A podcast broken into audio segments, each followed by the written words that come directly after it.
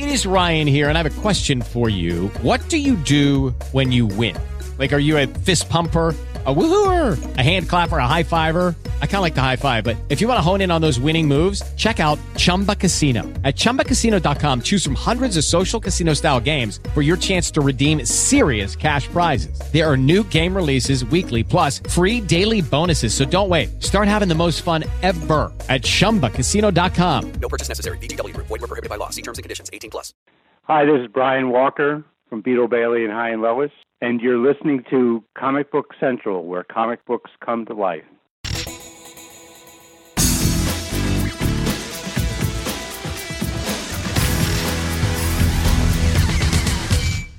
Welcome to all you folks out there who are mad about comics. This is Comic Book Central, where comic books come to life. I'm your host, Joe Stuber, and this is your bonus episode of Comic Book Central this week. You're all on the bonus plan. We're getting extra episodes this week.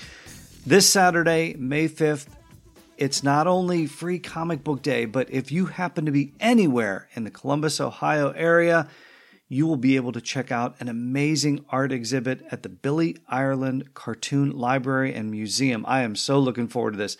Saturday, May 5th, that's the opening reception of the Mad Magazine exhibit at the Billy Ireland called Artistically Mad Seven Decades of Satire. Mad megastar artist Sergio Aragones, he's going to be there, as will collectors Glenn Bray and Grant Geissman. They'll be there and Mad editor Bill Morrison. He will be there as well. The opening reception is free and open to the public. The exhibit runs through October 21st. One other guest that's going to be at that opening reception on May 5th is my special guest today. Today I'm going to be sitting down with the curator of the Mad exhibit, Brian Walker. We're going to be talking not only about what visitors to the Billy Ireland Museum are going to see at the Mad exhibit, we're going to be chatting about the history of Mad Magazine and we will take a look back at the life and legacy of Brian's father, legendary cartoonist Mort Walker, creator of Beetle Bailey, Hi and Lois. Mort Walker, of course, passed away at the age of 94 this past January. Uh, Brian and his brothers have kept his cartoon creations and legacy alive and well over the years, so lots to talk about with Brian today. By the way, links to the sites for the cartoons and the Mad exhibit, all these links, they're going to be in the show notes for this episode at my website, comicbookcentral.net and blogtalkradio.com slash comicbookcentral. So you can get a lot more information out there by clicking those links. Good show on tap for today. Happy Star Wars Day if you're listening on May the 4th. May the 4th be with you. Happy Free Comic Book Day if it's Saturday and you're listening to it. Comics and culture, that's what's on tap for today. Before we go mad, check this out. Then I will be right back to talk tunes, cartoons that is, and comics with Brian Walker.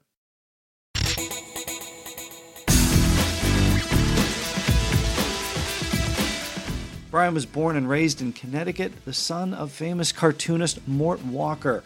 Now, Mort was creator of Beetle Bailey and Hi and Lois, staples of the Sunday Funnies since the 1950s.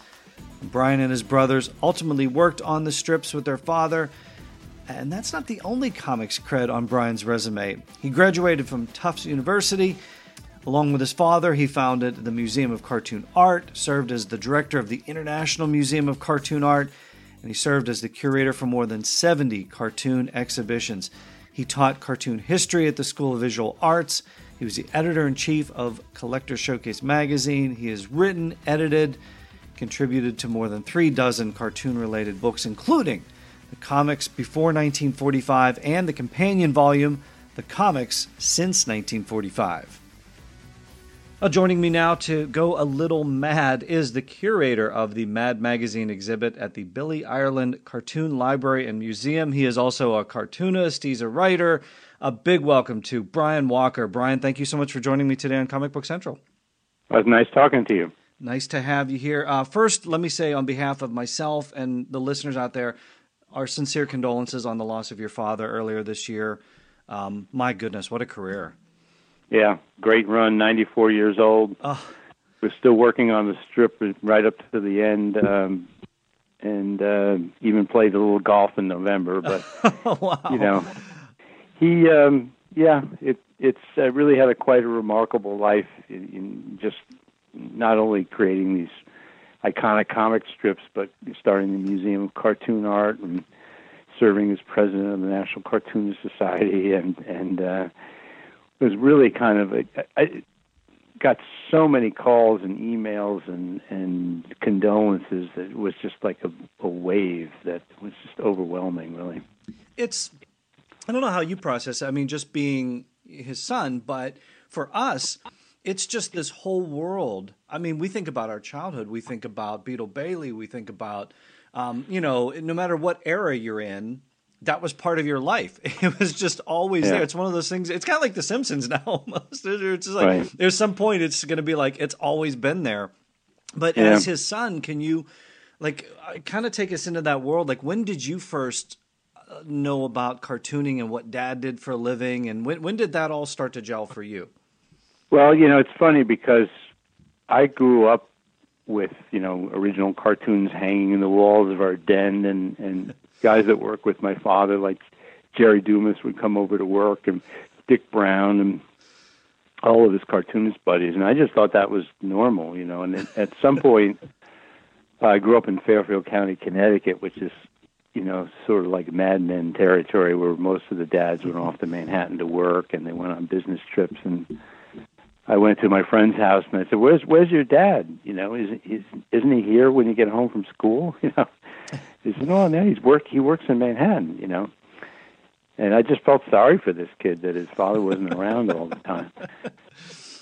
but um, interesting story about Mad magazines. You know, when I, I was born in '52, which is when Mad started, and you know, most of my friends, the parents wouldn't let that Mad magazine in the house. Yeah. But my father actually had a subscription.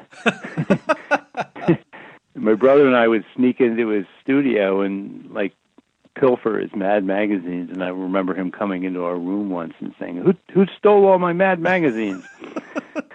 Was he mad or was he proud? no, he was frustrated. He wanted to, you know, we we'd taken these, he wanted to look at him. And Oh, we, okay. We, So he like you were you were horning in on his magazines. It wasn't like he was Right. upset that you were like seeing all this like sort of you know adult No. humor and jokes and you know. no, I mean, okay. he was, you know, I mean, uh, you know, he was friends with some of the artists, really. Okay. You know, I mean, so um, He was just ticked off you were touching his stuff.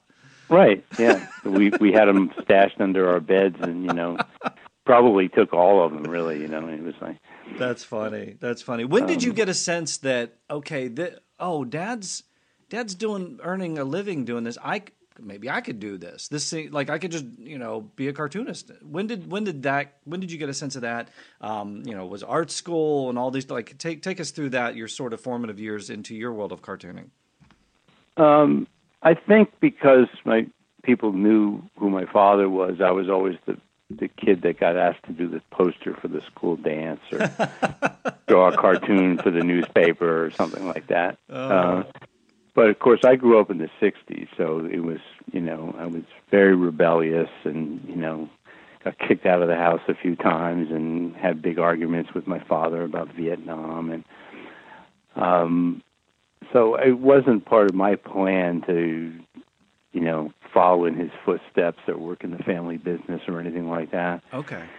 and it was really uh I, you know i did some serious wandering around the world i mean i traveled through africa when i was about 20 and i finally came back after college and was painting houses like a lot of college kids did back in those days this was 1974 and my father said i'm going to rent this mansion around the corner to start a cartoon museum and uh think you could get some of your buddies to clean it, it up and put a fresh coat of paint on the walls.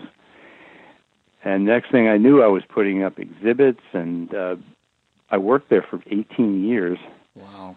until the museum moved to Florida, and and I've stayed connected with it all these years. I did exhibits for them in Florida, and eventually that collection from the Cartoon Museum ended up at the Billy Ireland, and uh, so that's kind of why I'm curating exhibits there even to this day. Really. Okay, you took me right into it. And I was curious as to the genesis of this because for for those that aren't familiar with it, um, I think it originally started as the was it the Museum of Cartoon Art? I think when when your dad founded it, and then it became the International Museum of Cartoon Art. Is that correct? Right. We were the Mu- Museum of Cartoon Art in Greenwich, Connecticut, which was just around the corner from my family home. Okay. And then we moved to Westchester County, and then in '92 they moved it to Florida, built a new building, and it reopened down there as the International Museum of Cartoon Art. What made him think of that of of doing something like that? And what were some of how how did it look to begin with? Like what were some of the things that were in there? And like why did your dad think like hey, hey this needs to be a thing? Well, I think that, you know, of course, he, grew up loving cartoons. I mean, he, he he wrote away like when he was a kid back in the 1930s and got original strips from famous cartoonists and and just always loved cartooning. It, it's you know, I have a picture of him when he's like you know, 13 years old, and he's sitting at his drawing board with his pen in his hand. He's got originals on the wall. I mean, he he always knew that's what he wanted to do as as far back as he can remember. That wasn't you, right? No. and uh, he, I, I think some of the cartoonists heard about what was going on, and particularly in Europe. I mean, they got invited to uh, a cartoonist cartoon museum in Rapallo, Italy. I think at one point. This is probably back in the '60s. okay. Uh, there was a, an ex- cartoon exhibit at the Louvre in Paris, and they were saying, "Why isn't there something like that in this country? This we're the ones that invented it," which isn't exactly true. Uh, but and so the National Cartoonist Society had kind of a committee, and they went to Washington, and it, every time it would look like it was going someplace, it would fall through, and there was, you know, so he he just kind of took the bull by the horns, and he got some a grant from the Hearst Foundation, and, and basically just started it himself with uh, some friends. Uh, a cartoonist named Jack Tippit was the first director, and I worked there right from the beginning Okay.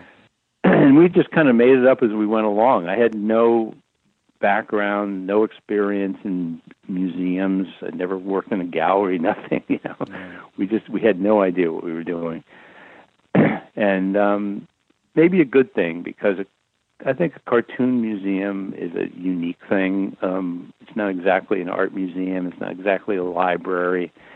Uh, I think the Billy Ireland sort of finally figured it out. You know, I think it's a wonderful institution that is part museum, part library, and um, which is what a cartoon, you know, institution like that should be, because cartoons are both, uh, um, you know, literature and graphic arts. writer and artist. together. Yeah, writer and artist. I, look, I've said this uh, for so long. I mean, it's and and you hit on something there. I want to ask you about because I I kind of like I kind of side with your dad and and that like this is an American art form. This uh, like to me this is I just I just saw the Superman exhibit and they had the. The 1940 Superman painting. I'm like, that's our Picasso. That's that's my Picasso sitting right there. I kind of side on your on with your dad on that. But you mentioned like this wasn't like we didn't originate this. Can, can you expand on that a little bit? And I still might not agree with you, just because Right. I love comic books. Well, it's interesting you brought up Picasso because, you know, when we started the Cartoon Museum, and it really was the first institution completely devoted to collecting and preserving cartoon art. And I remember in the original location, people would come in and say, "Why a cartoon museum? I mean, you can read this stuff in the newspapers or comic books. Why do you need a museum for it?" You know, and my father would say, "Because." You know, you you wouldn't just look at a picture of the Mona Lisa in a book. You want to go see the real thing. You know, um, and you know, I've continued even after the museum closed down. I've continued doing exhibitions at other museums, and just this past fall, I did a major George Herriman Krazy Kat exhibit for the Reina Sofia Museum in Madrid, Spain, where Picasso's Guernica is. So you go in this room, and there's Guernica, which is like this massive. It's, it's an entire takes up an entire room, you know. Mm-hmm. And this is, I, you know, the Mona Lisa of modern art. Really, there's people standing there, like a hundred people staring at it, you know. Mm-hmm. But you go out down the hall and around the corner and through another door, and there were five galleries of George Herriman Krazy Kat artwork and I was the curator of that show, and it was a huge honor to be, you know, to have the opportunity to do that. And I feel like it's been this long, slow climb to respectability, and I think in this country we're still far away from the goal. Is to you know, like why doesn't the Museum of Modern Art have an exhibit like that, Yeah. or the Whitney, or um, I worked on this exhibit called Masters of American Comics, which came close to that, you know, where we were in two museums in L.A. and, and in Milwaukee and in New York. It was a, a two-year touring exhibit. Uh, that got a lot of, you know, serious attention, and um, but you know, it was always my father's goal for for people to to sort of have develop a serious appreciation for comic art and the talent of the artist and what it takes and the uniqueness of it. It, it isn't fine art, and it isn't it isn't literature. It's it's something else completely different.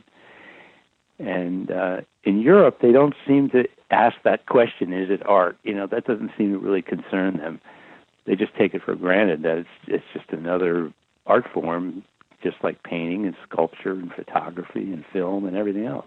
But when you get into it, I mean, you're absolutely right. When you get into it and look at these things, it, it's, I think it just because it hits on so many levels. Um, even when you think about political cartoons and you think about, we're going to talk about Mad Magazine, uh, satire, commenting on events of the day, all these things. I think it just hits on so many levels. And I think that's why when you talked about including the writers and you need to have the books and you need to read the stories and find out what they're commenting on, it's, it's almost like a time capsule into not only American culture but just culture in general. Right. Yeah, there was um, Cullen Murphy, who is a, a writer who um, just re- recently wrote a book called Cartoon County, which is about the, you know the the part of Connecticut that both Cullen and I grew up in, where all our fathers were these cartoonists and they were all friends with each other, and it was this kind of unique time.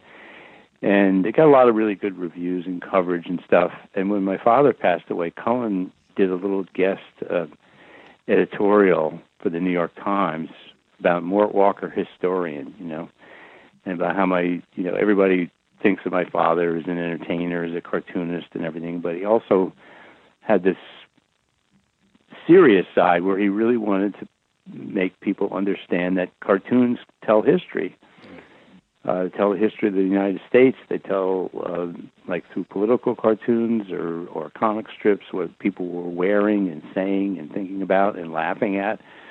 And it's almost like you can go back in time by reading some of this historical material. I've said if you pick up Mad magazines from the '60s and '70s, or if you tune into like go back and watch some episodes of Laugh-In on YouTube. I mean, if you want to understand history, that's a great, that's a great way to dive into it. Um, Yeah. yeah, it's just it's amazing. And you talk well before we get to Mad Magazine and the Billy Ireland. I just want to mention um, you. Okay, so you and your brother had taken over. Um, was it Be- uh, Beetle Bailey and Hi and Lois? You said your dad was working on the cartoons up until his passing. Could you just sort of give us that little area because these these cartoons are still going strong. They're still online. We can still read them. Can you just sort of bring us up bring us up to date on your father's creations and and and the Yeah. family impact on them? Oh, you know, my brother and I. You know, sometimes my father would say, "I got my kids working for me." You know, we're we're in our sixties now, so we've been doing this for a long time. I mean, I've I've I started working uh, on the comic strips after I started working at the museum. It was the early uh, 1980s. I was gonna say 84, 83. Yeah, since eighty four. Yeah. Right? Yeah. Yeah, and that's about when I started working. And my brother goes is is a couple years older, and he actually did comic books and stuff before that. You know, he did like a Sergeant Snorkel comic book, and uh, so he's been doing it even longer, probably closer to uh, forty years or something. Um, and remember at the time, you know, one of the first things he was having some complaints about Miss Buxley, you know, the character, the secretary in Beetle Bailey. And he said, "Well, you're a liberated guy. You try writing for this, you know, get, get me out of hot water." and one of the things I noticed, so that was one of my first assignments, and I noticed Writing for Miss never said- Buxley. You were that Yeah. was oh okay. But uh, one thing I noticed is that she hardly ever said anything. Mm-hmm. So I started. I wrote some some gags. Gags is what we call them. Give her some know, dialogue. Yeah. the idea, and g- give her like a comebacker. Let her let her get the last laugh occasionally. You know, Yeah. because she truly was a sex object in the beginning. And then with Hi and Lois, you know, I had just gotten married. I hadn't even had kids yet. And he said, "No, you guys are young parents. You know, my staff is getting old. Our kids are all grown up." He said, "Why don't you take this over?" So I pretty much took over Hi and Lois in the mid '80s and and do most of the writing for it and the editing. And uh, actually, I was thinking recently. I think I've probably written Hi and Lois longer than my father did. Oh wow, wow! He started in '54 and he went up to about '86. But such a cool doing concept from him too, because this was a spin-off of Beetle Bailey, right? It's just like we think Yeah. about like All in the Family and all of its spin-offs, and we think ca- cartoons do that too. Like Beetle ba- Yeah. uh, Lois is Beetle's sister. Right. Okay, So I you know when that. Beetle ba- when Beetle Bailey started in 1950, he was a college student, Mm-hmm. and the strip was going nowhere. So the Korean War started, and out of desperation, my father had him enlist, and you know the strip started doing better. And then when the Korean War was over, about 54, he said, "Oh no, people, nobody's going to like the military theme now. The war's over, so I'm maybe I'll take Beetle and put him back in civilian life. And he went to go visit his sister Lois, and all his readers, no, we like Sarge and General Half Track, put him back in the army. So, with the encouragement of his editor, King Features, he decided to start a second strip, and he needed help, so he, he basically found Dik Browne at that point, was working for an advertising agency, and the rest is history. that's great. I just I love that. I love that whole concept of it. What did you learn from your father about telling a story in four panels? Um, well, I learned a lot. You know, it's one of my friends when my father passed away said, you know, you you've been really fortunate to work have worked with your father for most of your career. You know, your post college. I said that's true. You know, we we sort of. uh you know, we all work separately in our own studios, but we have these monthly meetings for each strip. And, um, you know, I just in the beginning, I really paid a lot of attention to like what he thought was funny and why that didn't work. And Beetle would never say that. And I mean, you really have to get your head inside the characters and and, and the environment that, that the strip you know the camp swampy like it, you almost feel like it's real you know you're you walk in those through those barracks and driving in those jeeps and stuff like that because it you know it has to be believable even though it's completely ridiculous you know i mean of course army barracks hasn't looked like that probably since the first world war you know Right, right. and they're still driving around in these jeeps that don't look anything at all like Right, what right. they what they have now. So, one of my favorite quotes one time, a reporter asked Dik Browne about his strip Hagar the Horrible, and he said, "Do you do a lot of research about Vikings and, and you know the costumes and the boats and?" And he Dick was like, "Of course not. Hagar's not a strip about a Viking. It's a strip about a daydream of a Viking." and that's really true with any strip. Really, you know, it's not.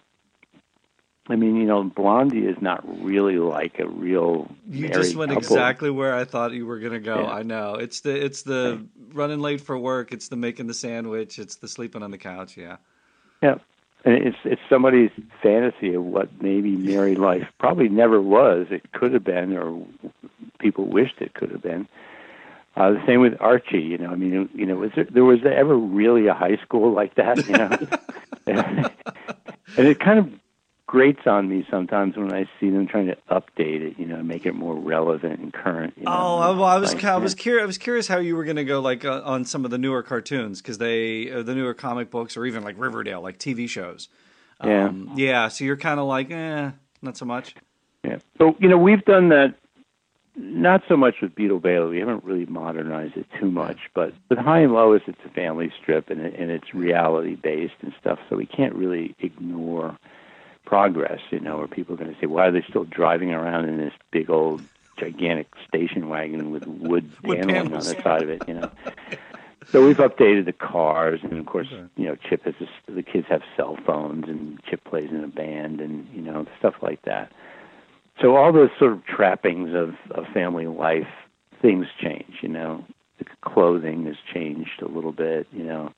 But essentially, at the core of it, it's still about a family. It's still about a mother and a father and a teenager and two twins and a little baby and a dog and next door neighbor and all the rest of it. That part of it really hasn't changed that much. Um, you know, and to try to make it more relevant. I mean, you know, people are always saying, "How? Why didn't you send Chip over to Iraq or something?" You Oh, know, my or goodness. Afghanistan. so that would really be hilarious. You know, maybe get There's comedy. wounded over there, and he comes back with, uh, Oh. you know, No. traumatic, post-traumatic syndrome. you know? Okay, but isn't that like? But isn't that the reason we love cartoons and and cartoon strips or comic strips, however you want to refer to them? Isn't that that that we like sort of the break from reality? And I think you you even mentioned it. It's sort of our idealized reality. Yeah, it's kind of like an oasis or something Yeah. that you can go to and and you know replenish your Yeah. Your you know your your calmness or something. you know? Family circus. some- It's always going to be not me, and the little ghost not me. Marmaduke is always going to be huge and knocking things over. I mean, I think we love that security. It's almost like a security blanket for us in a sense. Yeah, I mean it's challenging sometimes because um, we're always torn because you know it's, it's like you always want to think of something new and fresh, something that hasn't been done before. You don't want to repeat yourself over and over again. And you know there are those those you know online grousers that say Beetle Bailey hasn't been funny in years and it's the same joke over and over again. And when it, you know, the, you know, there's these legacy strips. Why don't they kill them off and get rid of them and stuff? But then there's inevitably like, oh, we love Trixie in the sunbeam, you know, and she's sitting in the sunbeam with the dog, and and you know, do more of that. And I tell you, those are the, some of the hardest gags to write because it's like how many different ways can you do the sunbeam you know i mean you know we've done it uh you know it's just they're, they're never the funniest gags but you know it's like with lucy and charlie brown with the football Yes. kicking the football and he would do that every year essentially the same gag and people love it I look, I'm I'm a huge nostalgia guy. I mean, I'm sitting here surrounded by the 70s pretty Yeah. much and, and you know in my basement here and it's just speaking for me i don't know how the rest of the listeners feel but speaking for me i love when you guys just sort of embrace this that is that is a security blanket to know that, that that's there. Um, yeah it's it's amazing stuff. Mad magazine is is nostalgia to me as well. Let's uh here's the bridge. Uh, okay i'm gonna give you a trivia question. Trivia question slash exhibit question. Are you ready for this? Right. Um, will we see some of your dad in the exhibit? And I, I want to refer to Mad Magazine issue number 89. Um, that's the one where, uh, yeah, that's the one where the comic strips were like uh, something or other. There's a whole bunch of those that they did. Actually, You got it. There's yeah, one where, on it. yeah, um, you got it. I know. It's, called, it's the title is comic strips they'd really like to do. Okay, and then they showed Beetle's eyes or something. Well, they, it's it's your dad did uh, like something he always wanted to do, but but it wasn't. You know, there's Charles Schulz. They they sort of did this thing. Uh, this the magazine itself has Frankenstein on the cover, Alfred E. Neuman, of course. Um, and your your dad contributed to Mad Magazine and the, the strip that he'd really like to do, and it's got like a little blurb from him in there. Um, I'm just curious. I, d- I didn't know if that was going to be if you were going to sneak that into the exhibit, or possibly the Beetle Bailey cameo in the Dirty Dozen spoof, Dirtier by the Dozen. Oh no, Okay, I didn't know if No, either I- of those were going to make an appearance here in Columbus or not. yeah. I mean, I try not to, you know, All right. promote our product through the through these, you know, scholarly efforts, but I probably could have stuck. I mean, for one thing, I don't know where the artwork is for some of that stuff. You Right. Know? Um, it's pretty hard. Most most Okay. of what the exhibit is about is The original artwork, right, right, Yeah. right, right. Okay, I didn't. I just I wasn't sure because I thought, well, if he's behind it, maybe we can.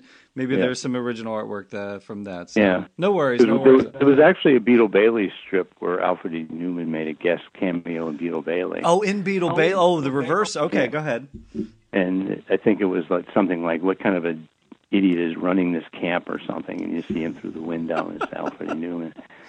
They ran, I think they they reprinted that in the letters page at Mad, And I have somewhere a nice letter, I think, from Jerry DeFuccio, um, thanking my father or something. I don't know. It's uh, this this I love this idea. Okay, so for those that aren't familiar with the Billy Ireland Cartoon Library and Museum, which they should be, uh, give us a, if you can, a little bit of the history of the museum. You mentioned that that was the the your father's museum was incorporated into it. Give us an idea of what somebody can expect there, and maybe just even outside of this Mad Magazine exhibit, what are some things that just regular visitors any time of the year can expect? Well, you know the the Museum of Cartoon Art, where where my that I started with my worked on with my father, started in 1974, and I believe the Cartoon Research Library was started by Lucy Caswell. Originally, it was just a, a room full of Milton Caniff papers, and that goes back I don't know to the late 70s, early 80s, or something. So uh, we worked on numerous exhibits over the years uh, that I worked on with Lucy, you know, collaborating, you know, helping out.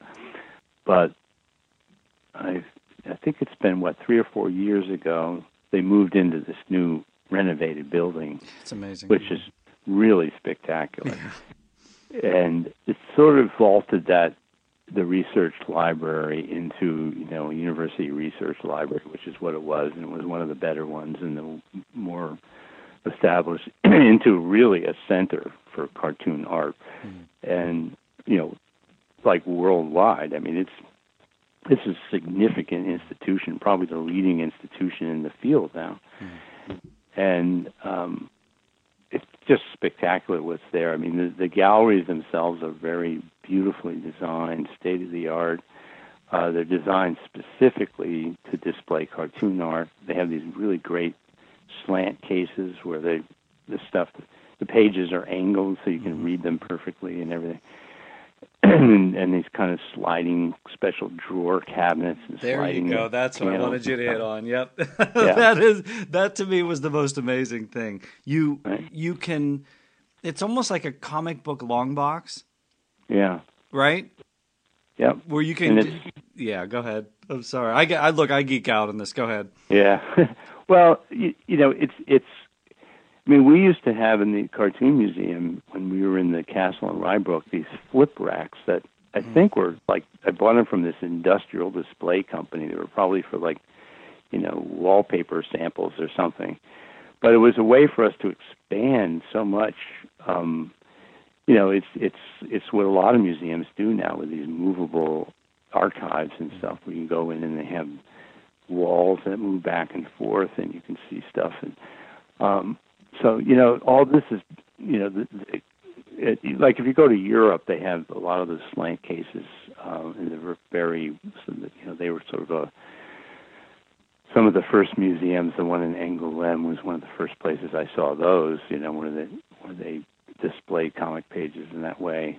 So, but in addition to the to the to the three galleries that they have there, there's you know classrooms and an auditorium and a reading room and and uh, you know like a digital studio where they can photograph newspaper pages and the storage is spaces like the, the you know more the size of a football field or something you know it's it's, it's ridiculous amazing. yeah it's ridiculous i i we we went there for the calvin and hobbes exhibit um, oh, that yeah. they had there and it was i don't did you make it for that or not yeah i did yeah oh. Actually. Oh, so that was brilliant, even on its own. And then you're going, you're going through, and I'm pulling these drawers out, and I'm just sifting through the history of comic books. Yeah. I mean, I I don't know how else to describe it. It's like original artwork from the history of comics. So, um, yeah. it's right there. Everything's right there. Yeah. Okay, so. Uh, okay, so but Mad I, I just oh, add one yeah, thing. Yeah, please do, please do. Um, so when the museum moved from Florida, you know, my father was pretty frustrated that it didn't make it down there. I mean, they built like a six million dollar building down there, but they just didn't get the support from the community that they needed in Boca Raton, and so we moved everything back up to in storage. And we, at one point, we were approached by a number of universities, including Yale, that wanted our collection.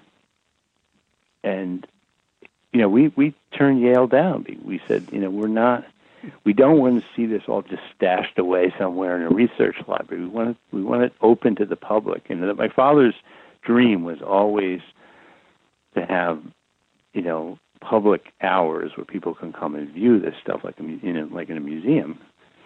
Um, and when Lucy came to us and said, "Well, we're building exactly that. You know, we're building not only a research library but a place with with regular public viewing hours. So it's going to be a museum and a library, and that was the clincher. And that's when we decided just to give them this, you know, couple hundred thousand pieces of, of artwork. Um, Oh, which really expanded their collection. I mean, they've got other significant collections. I mean, you know, the International Museum collection is not the whole thing, but in terms of original art and everything, that really just really upped their ante at, at that point, you know. And so it's been it's been very nice for me to, to stay involved. I mean, it's uh, it's it's an honor to actually be able. This is the third exhibit I've done there. I did the opening show for them and then right after the Calvin and Hobbes, I did one called King of the Comics, which is the history of King Features Syndicate. And then this one, and you know, there's there's more down the road. Uh, can, And, can you give uh, well? Can you give us a hint? I I probably shouldn't. Can you give us a genre? Well, I know that they're um, Comedy, uh, like just I know that that they have some. uh I probably shouldn't say anything. all you know, right. Fair enough. Fair enough. I, look. I know we don't want to spoil. I don't want to get myself in trouble. Like, Artistically, I mean, you know, it- no, like, uh, it's, you're fine. I don't want to get you in trouble. Artistically mad, seven decades of satire. This is what we're looking at. May fifth, uh, through through the fall, right? right through October. This is huge. Um, I'm a huge Mad Magazine fan. How how did this come about? Is this the was the impetus for this the the fact that Mad Magazine basically picked up from New York and moved to the West Coast and rebooted with number one? I, I think part of the motivation for the Billy Ireland is uh, to do this show is that they have this collection by a collector that was donated by a collector named Mark Cohen, who collect, collected Mad magazine. He's passed away now. Uh, his widow, I think, is going to be there at the opening, Rosie McDaniel. This is May fifth. Yeah, Yeah. and so he had this pretty big collection, and he actually used to have a traveling exhibit of, of Mad magazine artwork that he toured around to small museums and places like that. So they've got this sort of core collection there at the Billy Ireland. And I think at some point early on, Jenny Robb asked me to send her a list of ideas for ex- exhibits. How did you get involved? Was it just because you were involved on other exhibits that, and, and because you're a huge comic book historian? I, I think I'm answering my own question here, but uh, is that how you became involved? Yeah, I mean, I, I I can honestly say that when it comes to curating cartoon exhibits, I don't think anybody's even, has even done. I've done over seventy five Yeah, shows over the years, That, that Um, question answered itself. I'm sorry. right? but also, you know, I'm I'm on their their board of advisors. Okay. Um, you know, I'm, you know, uh, I've worked, like I said, with Lucy Caswell for going back into the early '80s. Uh, I worked with her on the 50 year anniversary of Terry and the Pirates Milton Caniff exhibit that we did at the Cartoon Museum in Rye Brook. And, you know, over the years. And so I have very close relationships with her and Jenny and Caitlin and everybody down there. Um, and, um, you know, it's, it's, the, I'm kind of like a visiting member of the family, I guess. I'm not part of the inner circle, but I, you know. Well, I'm sure they probably differ with that. I'm sure you're probably part of the inner circle. But um, look, you mentioned something like way early on that like you like you you sort of um, I don't want to I don't know if I want to say the word battled, but I think you that it was a conflict with you and your dad over the Vietnam War. Were your sensibilities leaning more toward the Mad Magazine sensibilities? Is that a fair statement? Well, I think, um, you know, born in 52, when I was young, Mad Magazine was very subversive. you know, the, the Mad Magazine was telling us baby boomer kids like, don't believe everything they're telling you. You know. Yeah, that. But by the time you were old enough to know it, originally it was more of a comic booky kind of thing, right? And then it yeah, but it was satirizing, um, you know, other comics other and comics, and then it- satirizing TV shows. right? And then it moved into more of like affairs of the world. Right, social Okay. satire. You know, I, don't- I don't ever think it was overtly or stridently political, but you know, certainly, you know, sort of thumbing their nose at the establishment. Uh, well, Yeah. Oh, there's a well, okay. There's a there's a certain cover. Right. okay. That that issue number one reboot is has mimicked. Yeah. Oh, All the right. finger. Yeah. Yeah. No, Um, it, it literally, but- yeah. That, that, I think you're dead on. It, it just it just went against the establishment. Yeah. But by you know by the '60s, I was a hippie. You know, I was a card-carrying member. of There's the where I was going. There's where I was going. Yeah. I mean, I was in the SDS. Um, I mean, pro, you know, civil disobedience, anti-war protests, the whole thing. You know, um, and you know that I think that you know Mad Magazine certainly led directly to Zap Comics and Underground Comics, but I I do think that Mad, you know, that they a lot of people say this, that, you know, that that was a subversive element for that baby boomer generation, and I was part of it.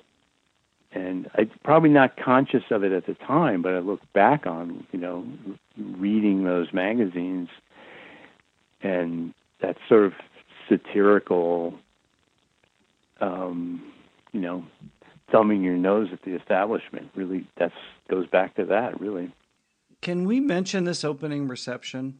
Free and open to the public. Boy, can you can you tell us who's going to be there? oh, you You're going to be there. You'll be there, Right. right? yeah, Sergio You're hanging out, so you and I are going to be hanging out. So, Sergio Aragonés and Bill Morrison, the new editor, oh, give me a break, right? and um, these two collectors that I really haven't gotten into that yet. But um, what what I was going to say before is when Jenny Robb called me up and said, "Well, we would like you to be to curate the uh, the Mad Show." And I said, "Oh, good, we're going to do that next, okay." and I, I said, "Well, let me go into the database and look and see what's in the Cohen collection for the Mad artwork." I came back. I said, "It's it's a very representative collection. You know, all the major artists are represented there, but I'm afraid that that you don't have the showstopper pieces here. You know that people are going to go, "Oh my God, where did you find that?" You know, and I think we need to think. They like to usually have exhibits just to showcase their collection. And I said, I sort of talked Jenny, you know, like allowing them to borrow some artwork from a few a few lenders. You had to go next level Yeah, because we're talking And- about over seventy years. I mean, we're talking about seven decades. Yeah, and so what I did was uh, I knew of these two collectors in L.A. that lived pretty close to each other. Glenn Bray, who has one of the most amazing collections of outsider art and comic art, and everything from Mexican movie posters to Basil Wolverton and Carl Barks, and it's just an amazing collection. And he's got some of the really early, particularly Kurtzman stuff including the concept cover for Mad Number One. Oh, I was going to ask. Are we going back? We're going back to the beginning, right? That's one. That's number one, and it's it's a oh. it's a Kurtzman. It's not the finished cover. We've got the finished cover for Right. I believe it's Mad Number Six, I think. But this is Mad Number One, and it's a color piece, but it's just a rough design. It's really cool. And That's mind. That's mind blowing that that you got that. Yeah. And then we've got um, this other collector, Grant Geissman, who also has an amazing collection. But um, Glenn is really into the just the early period of Mad. Doesn't really care much about anything that happened after Kurtzman left. Where Grant has everything from all eras and lots of covers and lot, you know, like Norman Mingo and Kelly Freas and guys that did the co- the paintings for the covers Oh. which are the most iconic things. I mean, you think of Mad, you think of Alfred. Neuman on the cover in full color, you know. On a But these are cover. originals. Yeah, original paintings by Norman Mingo from like the '60s. So then we had, so I, we borrowed from those two lenders, and they're both also going to be at the opening. I'm going to do a talk with them, and they're going to tell some tales about collecting and where they found this stuff and what the, what what their favorite pieces are and everything like that. Grant actually did a book called Collectively Mad, which is the, the Bible for mad collectors. So he knows everything. You know? Mm-hmm. And then I also, in addition to the to these sort of showstopper pieces on the wall, which are are individual pieces, I wanted to show a little bit about the writing and the storytelling aspect of it. So we have three complete stories from three different eras. Uh, one is a Howdy Doody spoof from 1954 by Bill Elder. Uh, that's seven pages, I think. Then we've got a Mort Drucker spoof of Saturday Night Fever from the 70s. That's an eight-page story. He's hitting the sweet spot. That, that's like one of Drucker's like best. That, that's peak Mort Drucker period. And then there's a current story by Tom Richmond, who is the successor to Mort Drucker from last year, and it's a, a parody of Stranger Things. And we have the, the cover of that issue, and then uh, I think there's seven pages.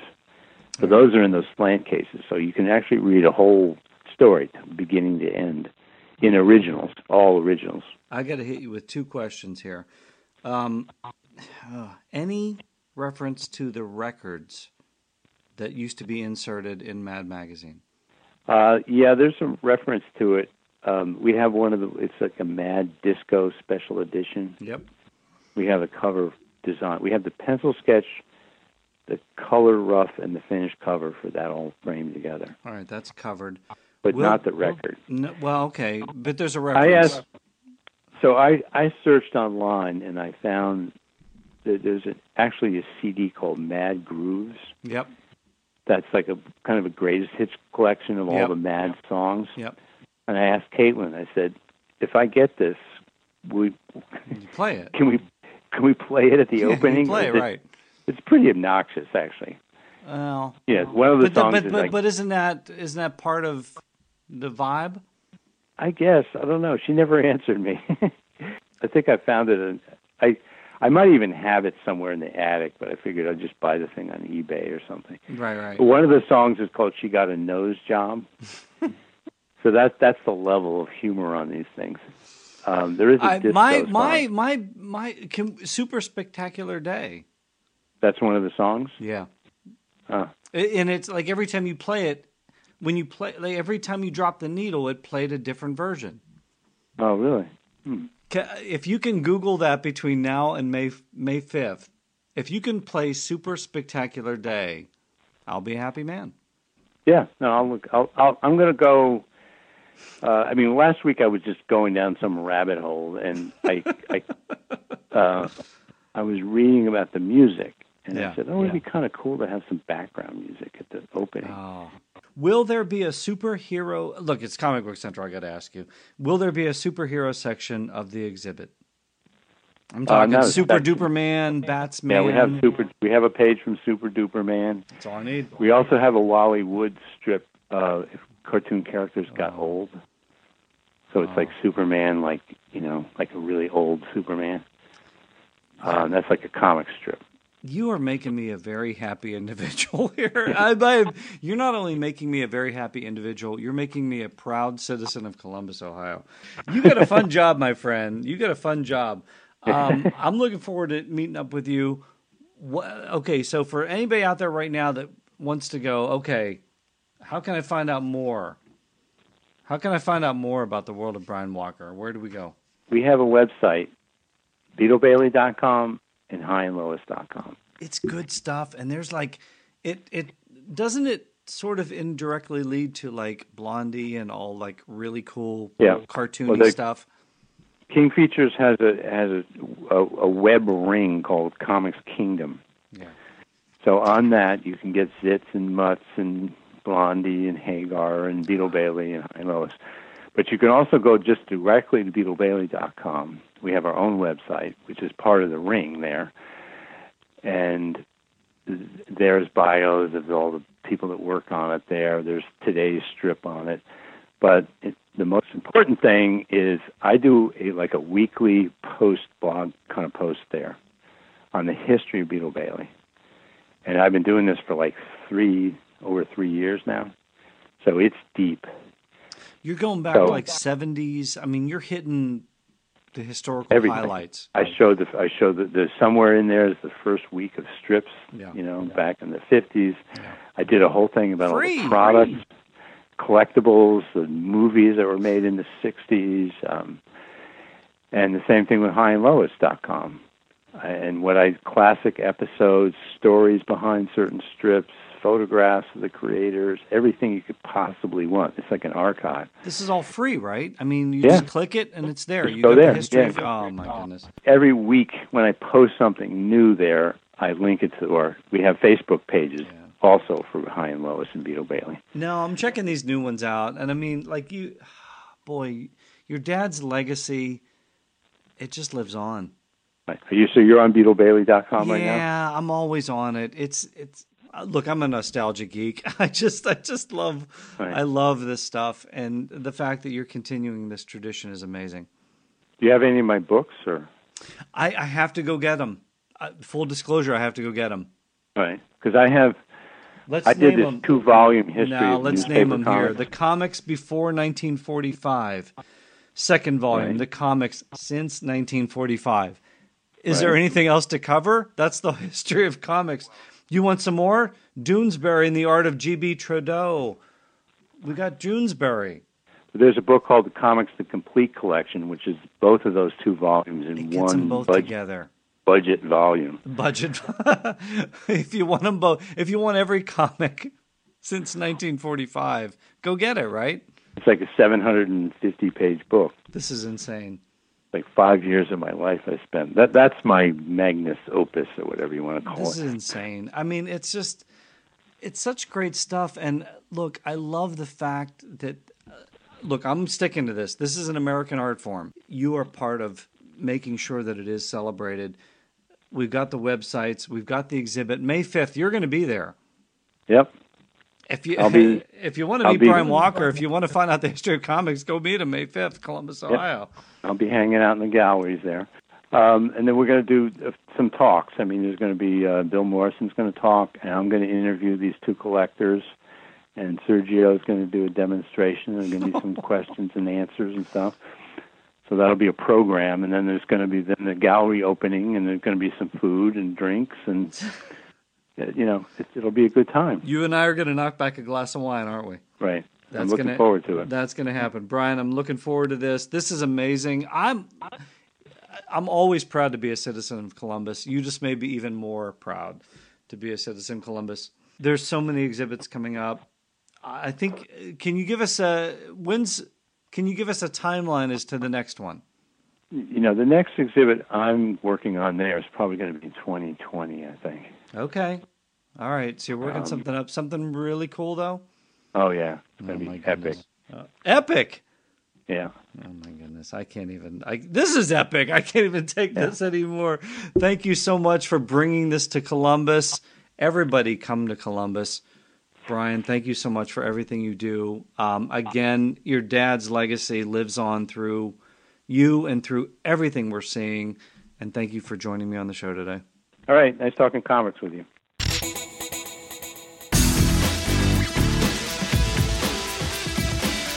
And my thanks to Brian for giving us that preview of the Mad exhibit uh, and for talking about his father, legendary cartoonist Mort Walker. Uh, so glad we got to uh, chat about him and his life and legacy. Links to the latest adventures of his father's creations Beetle Bailey, Hi and Lois, all the gang, all the cartoon characters that go along with them, as well as a link to all the information you're going to need about Artistically Mad Seven Decades of Satire. Those can all be found in the show notes for this episode of my website, comicbookcentral.net and blogtalkradio.com slash comicbookcentral. Thanks so much to Brian for stopping by today. So looking forward to this exhibit, and you've got until October. The, the exhibit runs through October, so go check it out. Plan your trip to Columbus, Ohio. It's going to be an amazing show. All right, kids, that is it for today. I am out of here, but not for long. Uh, no need to say what me worry about when the next episode of Comic Book Central is going to be because next time on Comic Book Central, you are mere days away from my conversation with Starbuck from Battlestar Galactica. These days, she is menacing Team Flash as Amunet Black, aka Blacksmith on The Flash. The lovely and talented Katee Sackhoff, she's going to be here in the lair to talk about heroes, villains, sci fi, comics, and bionics. Yes, we're going to get some bionics talk in there as well. That's what's headed your way on the next episode. Until then, have yourself a super spectacular day. Keep reading those comics. And thanks for joining me here in the lair, Comic Book Central, where comic books come to life. All original content of this podcast is the intellectual property of Comic Book Central. All other content and names are registered trademarks and copyrights of the respective holders. It's a great, big, beautiful, wonderful, incredible, super spectacular day. And your heart is humming with good times coming, and you've got that happy feeling things are going your way. All the bells are ringing and a little bird singing while he sits on your windowsill. Saying, Yes, sirree, I can surely see it'll plainly be most definitely a super spectacular day. Until about quarter to five, your relations arrive, and your Greek cousin Beth with terrible breath, and a fat brother sire destroys your hi-fi, and your great uncle Fred, who gets drunk in your bed, and your third cousin Vic, is mentally sick, and his creepy friend Joe, and six more you don't know, and your short and then is shafted again. That it's not such a super spectacular day. Judy was boring. Hello. Then Judy discovered ChumbaCasino.com. It's my little escape. Now Judy's the life of the party. Oh, baby, Mama's bringing home the bacon. Whoa, take it easy, Judy. The Chumba life is for everybody. So go to ChumbaCasino.com and play over 100 casino-style games. Join today and play for free for your chance to redeem some serious prizes. ChumbaCasino.com. No purchase necessary. Void where prohibited by law. 18 plus terms and conditions apply. See website for details.